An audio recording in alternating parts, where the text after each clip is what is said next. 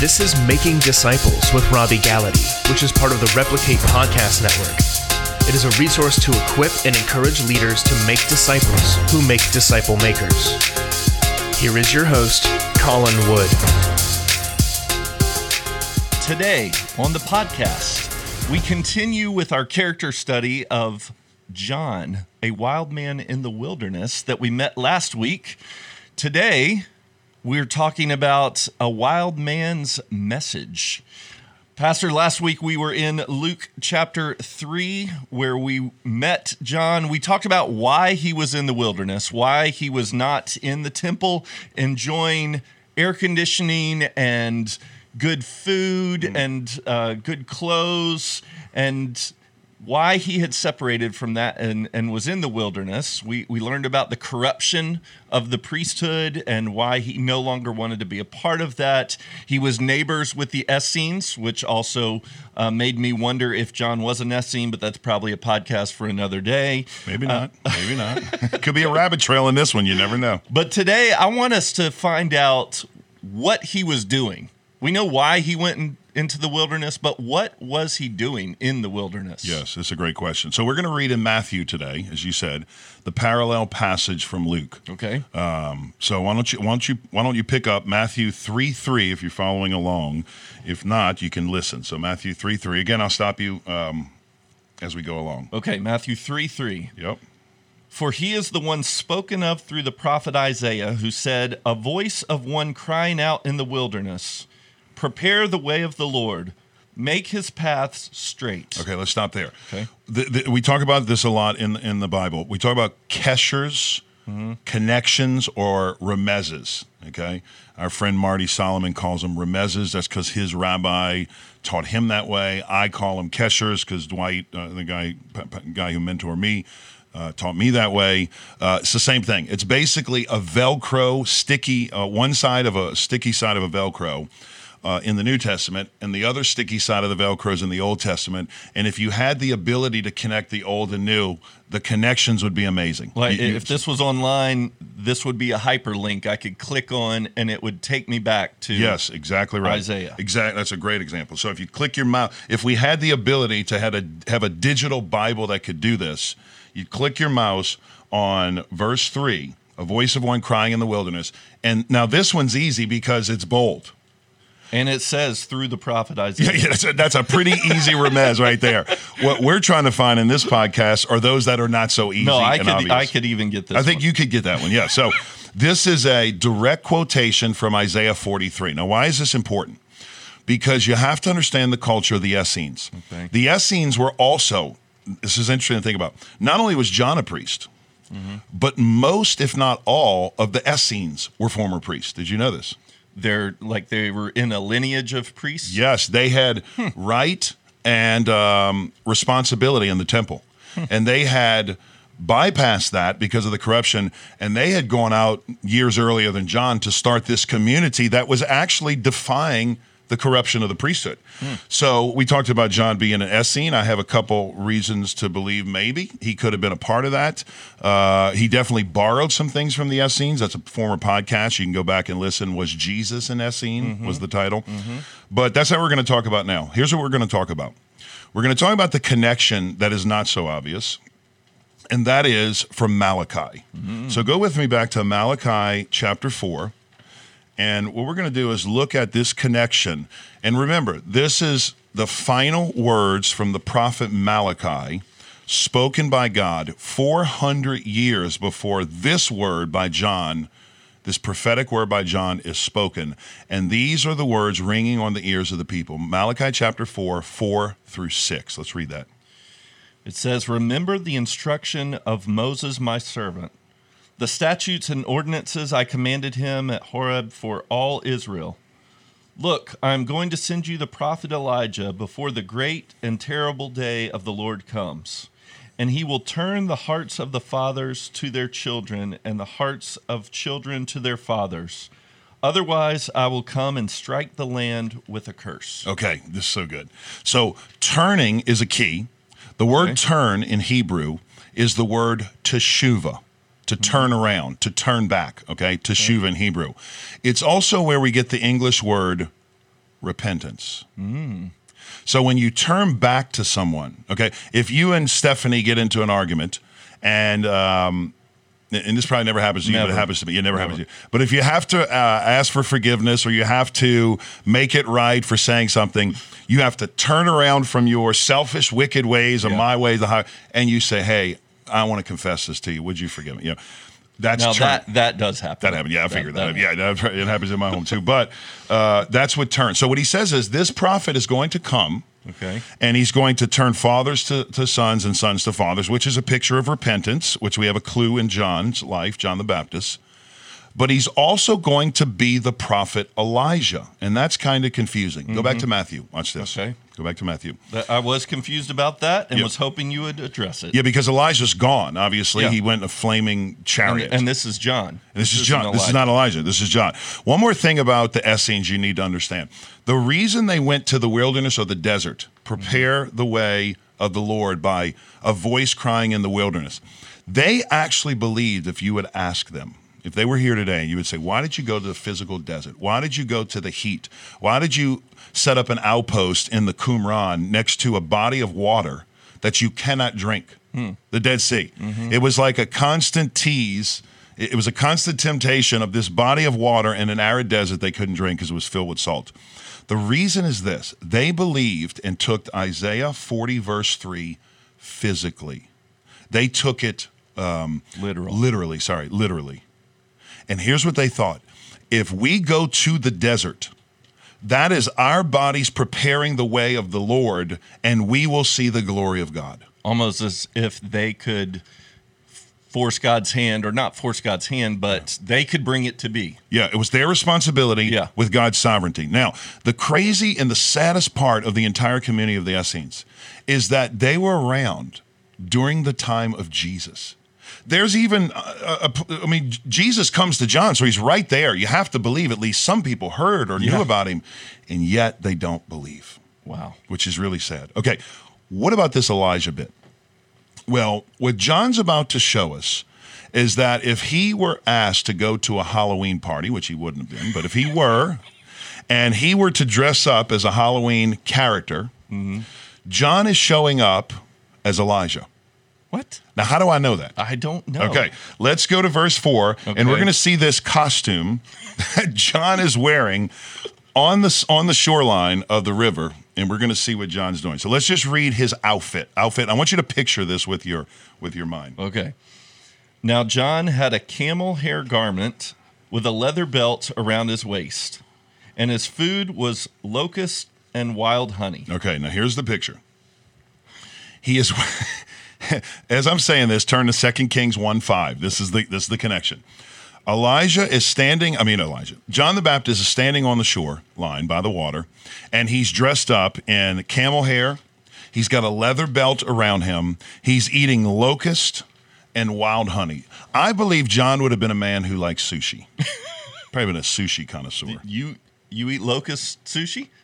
No, but I mean, I think well, where's the threshold when you cross like the line of? Well, crawfish. I mean, I guess you're right, Is yeah. that a water locust? The, the, okay, you got a great point. Robert shaking his head. You got They a great do call them mud bugs. That's true. So I guess once you eat crawfish, you could pretty much eat anything. yeah. What's, anything. What's the difference? yeah, yeah. Or nutria. Nutria.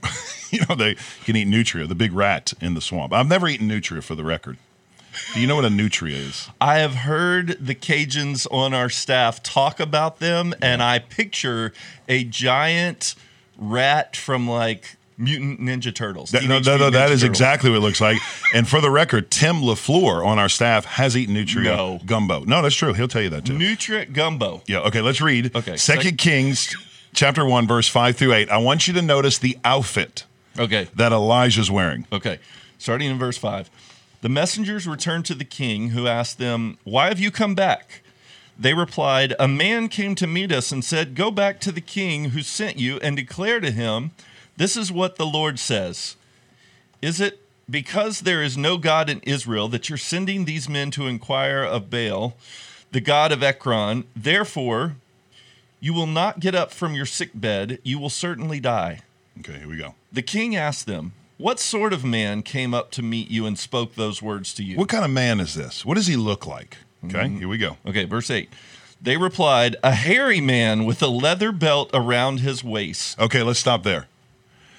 So he's got a man with hair all over. It reminds you of Jacob and Esau. Uh-huh. When Jacob puts the hair on him, you remember it to dress up. How does Jacob put the hair on him? He, he covers his arm with uh, goat skin. With an animal skin. Yeah. So here's Elijah taking a cue from that. Okay. He takes the the skin of a camel. He wraps his body. I mean, you got to figure it. Out. Picture this. This is a this is a costume. He's wearing a costume on the shore. Like you, it's like a man walking around uh, the main street of Disney World with a uh, a flashing light above his head with an arrow pointing, saying. I'm Elijah. I'm Elijah, like down Main Street, and everybody's like, okay, I think that's Elijah right there. This is exactly what's happening here. So his whole body's covered, covered in camel hair he decides to keep it all up with a leather belt of all things. Keep reading. I mean, it's obvious that the king knows who they're talking about because the next words in verse 8 are He replied, It's Elijah, the Tishbite. That's it. Okay.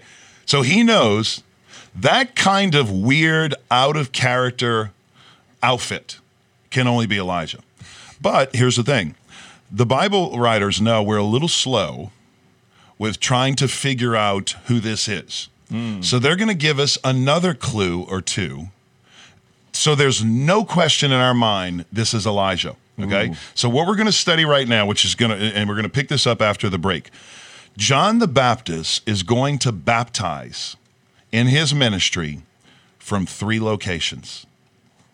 Three different locations John's going to baptize. Mm. And what's going to happen is this we're going to see, I don't want to give it away. Okay, after, After the break, you're going to see the significance of these three places in John's life and Elijah's life. I can't wait. Are you struggling with the fatigue of ministry post COVID? Have you experienced some fruit but hit a plateau in your life or even your church? Could you benefit from a group of like minded leaders who can help you achieve your God given potential?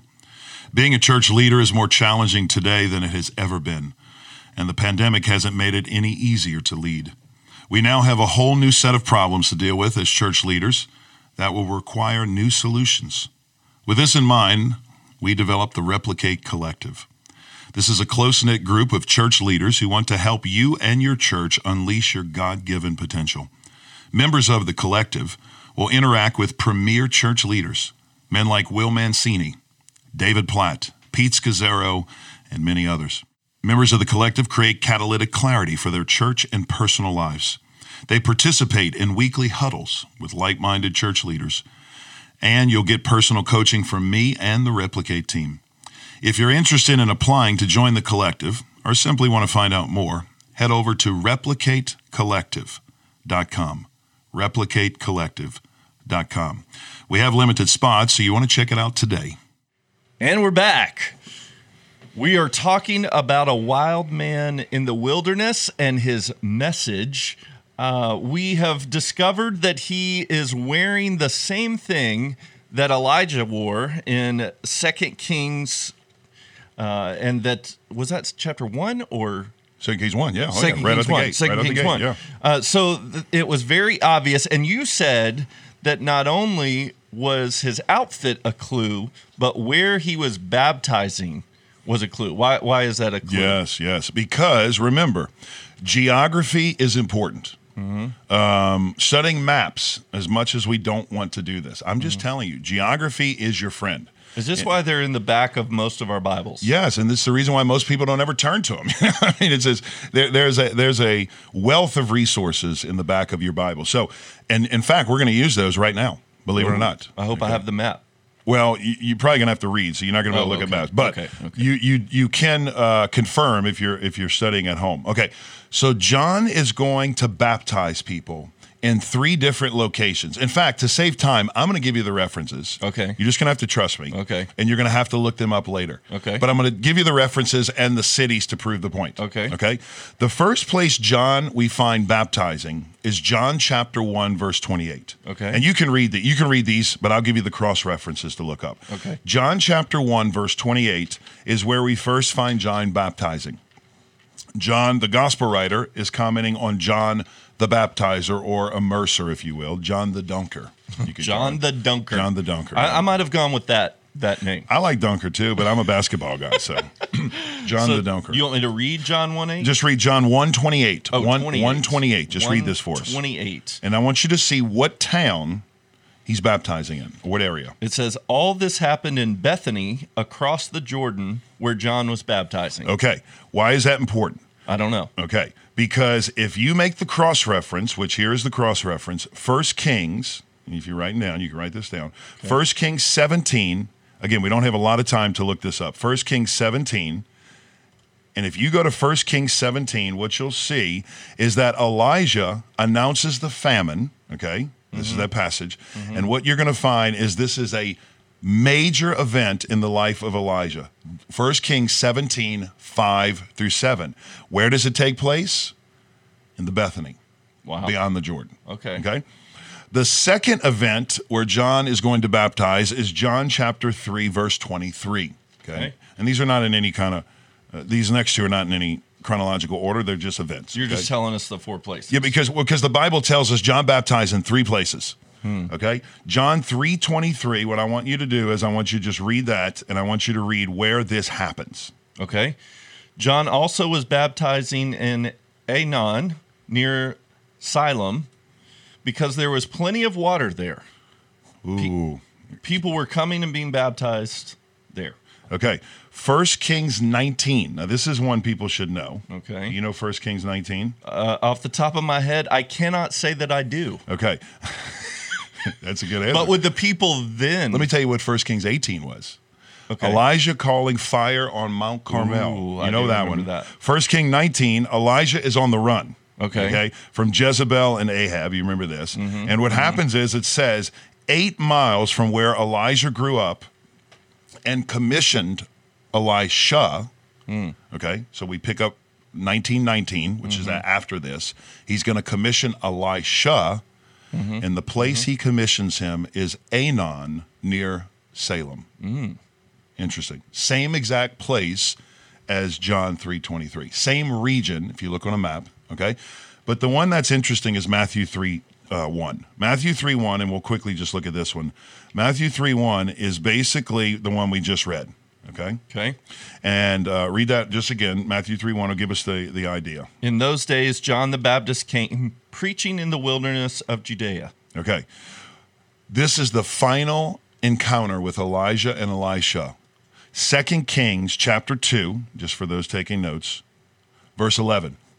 In Second Kings chapter 2 verse 11, we see this amazing chariot of fire. Remember this? Yeah, do. Comes down and takes him in the whirlwind, takes him up to be with him. And the question we have to ask is where is the geography of this taking place? And the geography is exactly in the wilderness of Judea. Ooh. Now, why, why is that important?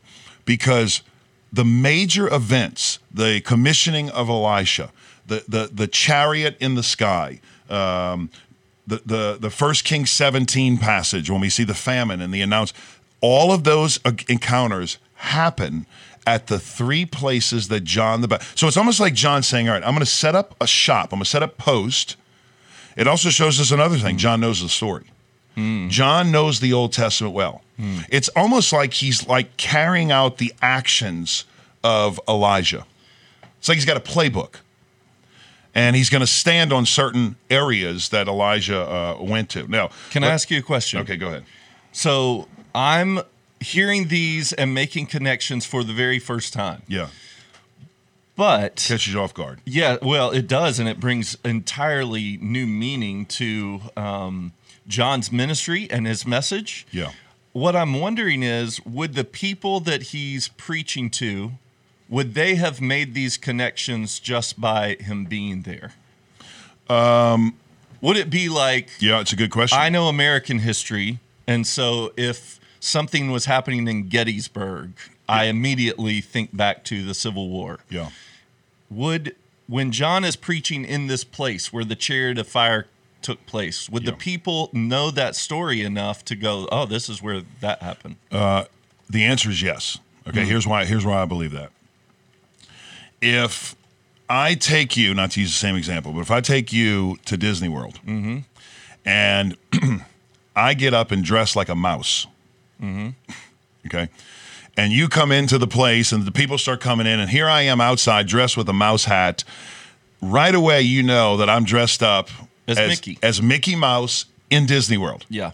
Now I'm not Mickey Mouse, but you're going to say there, there, see, he's trying to tell me something, and I mm-hmm. know I'm in. Di- I'm in, I know I'm in Florida. I know mm-hmm. I'm in Orlando. Mm-hmm. Okay, and I know it's in Orlando. It's di- it's the place where dreams are made. It's the place where you have fun with your kids. You know, so I think yes. Now I'll prove it to you. Remember when Jesus goes to Caesarea Philippi? We'll pick this up in many months, but boy, this is one of my favorites. He takes the disciples on a short term mission trip 28 miles north of the Galilee to an unforbidden place. It'd be like taking the, the, the, the- forbidden place? a, a, for, a forbidden place, not an unforbidden, a forbidden place. Yeah, it'd be like taking uh, your twelve closest friends who are um, faithful Christians. Christian seminary guys to a day to Bourbon Street, right? Uh, mama. Wait, we actually used to do that in evangelism, but it's not probably the best. But you go to this place; these Jewish boys were forbidden. You shouldn't be there. Yeah, because it was a dirty place. It was filled with paganism. Okay, and what Jesus asked those guys are two questions. Remember, number one. Well, the second question is, "Who do you think I am?" Mm-hmm. But the first question is, "Who do people say Mm. that I am?" Now, what they're saying is reporting what they're hearing. And the very first thing is some say you're Elijah. Now, they got that because Herod himself said the same thing about John. Hmm. Remember? What is Elijah doing here? What is Elijah doing back? So, even Herod, a Jewish pagan king, Herod has Jewish lineage, but he's pagan. Hmm. Even Herod, it shows you he knew what was going on. Now, whether they believed he was Elijah, whether they acquiesced to the message of Elijah is a different story. And remember, there's so many facets to them bowing down. Now, let's finish with two things I want to leave us with. And then next week, we got so much more about John. One more thing about Elijah and John the Baptist, that's a connection. And then we'll close with this one. The similarities between Elijah and John the Baptist, there's a couple. I'm going to give you four of them. Number one is this John the Baptist and Elijah both had passion. Hmm. These were men in the Jewish culture that had chutzpah, passion, like Abraham, like Noah. They were passionate guys. Number two, they were surrounded by fire. Mm-hmm. Think about that. Mm-hmm. Elijah on Mount Carmel, Elijah in the chariot of fire, John the Baptist preaching a message of repentance, and Jesus will baptize you with water and fire. Mm-hmm. Number three, they both were battlers.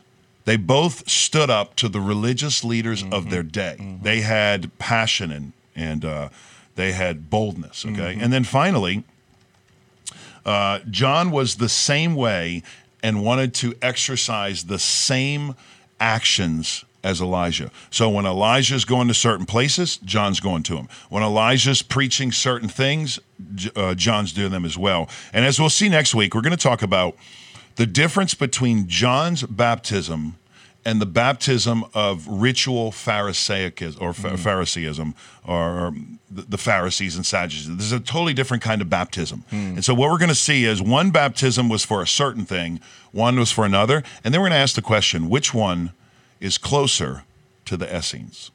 I can't wait for that and how that applies to our lives today, and maybe even how we practice baptism today.